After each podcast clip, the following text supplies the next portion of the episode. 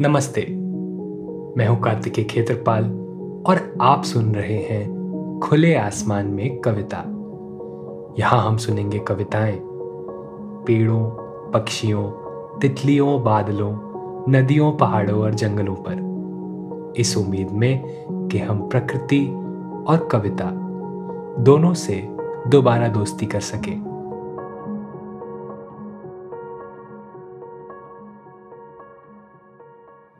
कुंवर नारायण की कविता, नीम के फूल। एक कड़वी मीठी, औषधीय गंध से भर उठता था घर, जब आँगन में नीम के फूल आते। साबुन के बुलबुलों से हवा में उड़ते सफ़ेद छोटे छोटे फूल। दो एक माँ के बालों में उलझे रह जाते, जब वो तुलसी पर जल चढ़ाकर आँगन से लौटती। अजीब बात है।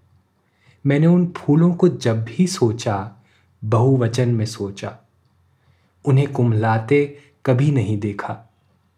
उस तरह रंगारंग खिलते भी नहीं देखा, जैसे गुलमोहर या कचनार। पर कुछ था उनके झरने में, खिलने से भी अधिक, शालीन और गरिमामय, जो ना हर्ष था, ना विषाद। जब भी याद आता है वह विशाल दीर्घायु वृक्ष। याद आते उपनिषद। याद आती एक स्वच्छ, सरल जीवन शैली। उसकी सदा शांत छाया में वह एक विचित्र सी, उदार गुणवत्ता, जो गर्मी में शालीनता देती और जाड़ों में गर्माहट। याद आती एक तीखी, पर मित्र सी, सौंधी खुशबू। जैसे बाबा का स्वभाव। याद आती, पेड़ के नीचे सबके लिए हमेशा पड़े रहने वाली बाध की दो चार खाटें। निभौलियों से खेलता एक बचपन। याद आता, नीम के नीचे रखे पिता के पार्थिव शरीर पर सकुचाते फूलों का वह वीत राग झरना, जैसे माँ के बालों से झर रहे हों। नन्हे नन्हे फूल, जो आँसू नहीं, सांत्वना लगते थे।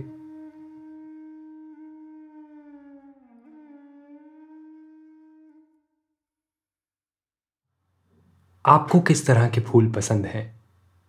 सुर्ख, लाल, गुलाब, जिनकी मदहोशी भरी खुशबू हमें अक्सर अपनी पहली मोहब्बत की याद दिलाती है, या सुनहरे पीले गेंदे, जिनकी पवित्र मीठी सुगंध हमें किसी पूजा या त्योहार के पूर्वानुमान से भर देती है।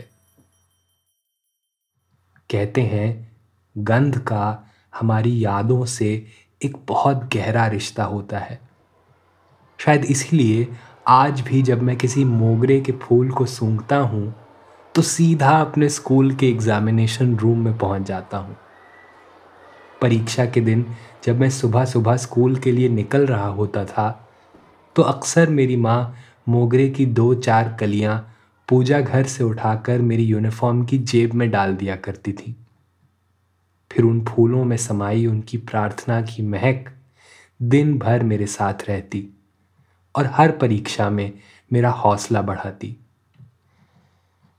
कुंवर नारायण की इस कविता में न सिर्फ़ उनके बचपन की बल्कि एक पूरी जीवन शैली की महक समाई हुई है।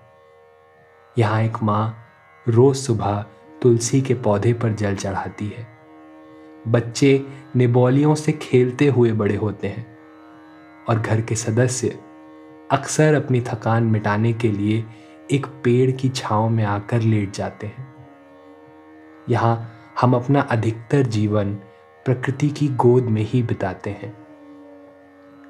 लेकिन ये एक ऐसी जीवन शैली है जो अब धीरे धीरे बिल्कुल विलुप्त होती जा रही है। आइए एक बार फिर सुनते हैं। कुंवर नारायण की कविता, नीम के फूल।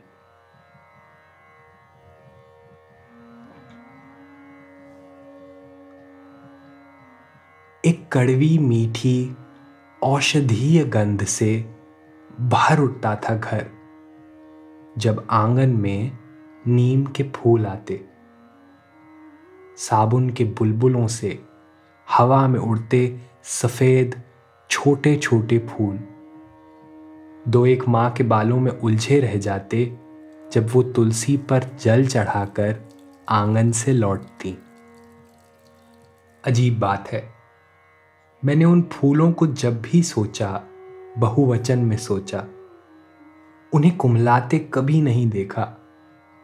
उस तरह रंगारंग खिलते भी नहीं देखा, जैसे गुलमोहर या कचनार पर कुछ था उनके झरने में।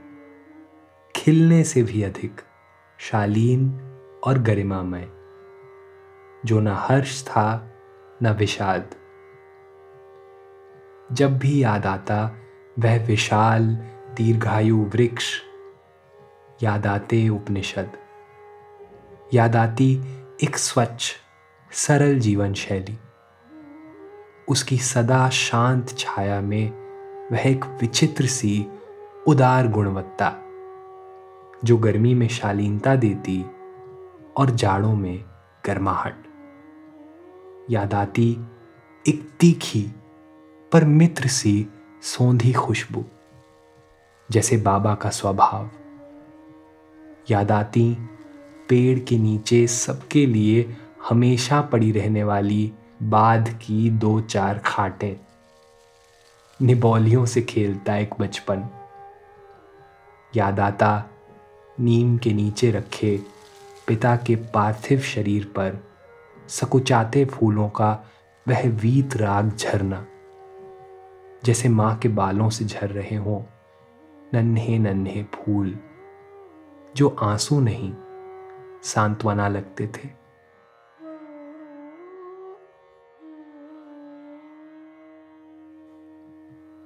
तो जाइए, आप भी अपने चहीते फूलों की खुशबू को अपने सीने में भर लीजिए, ताकि उनसे जुड़ी यादों को आप एक बार फिर से जी सकें।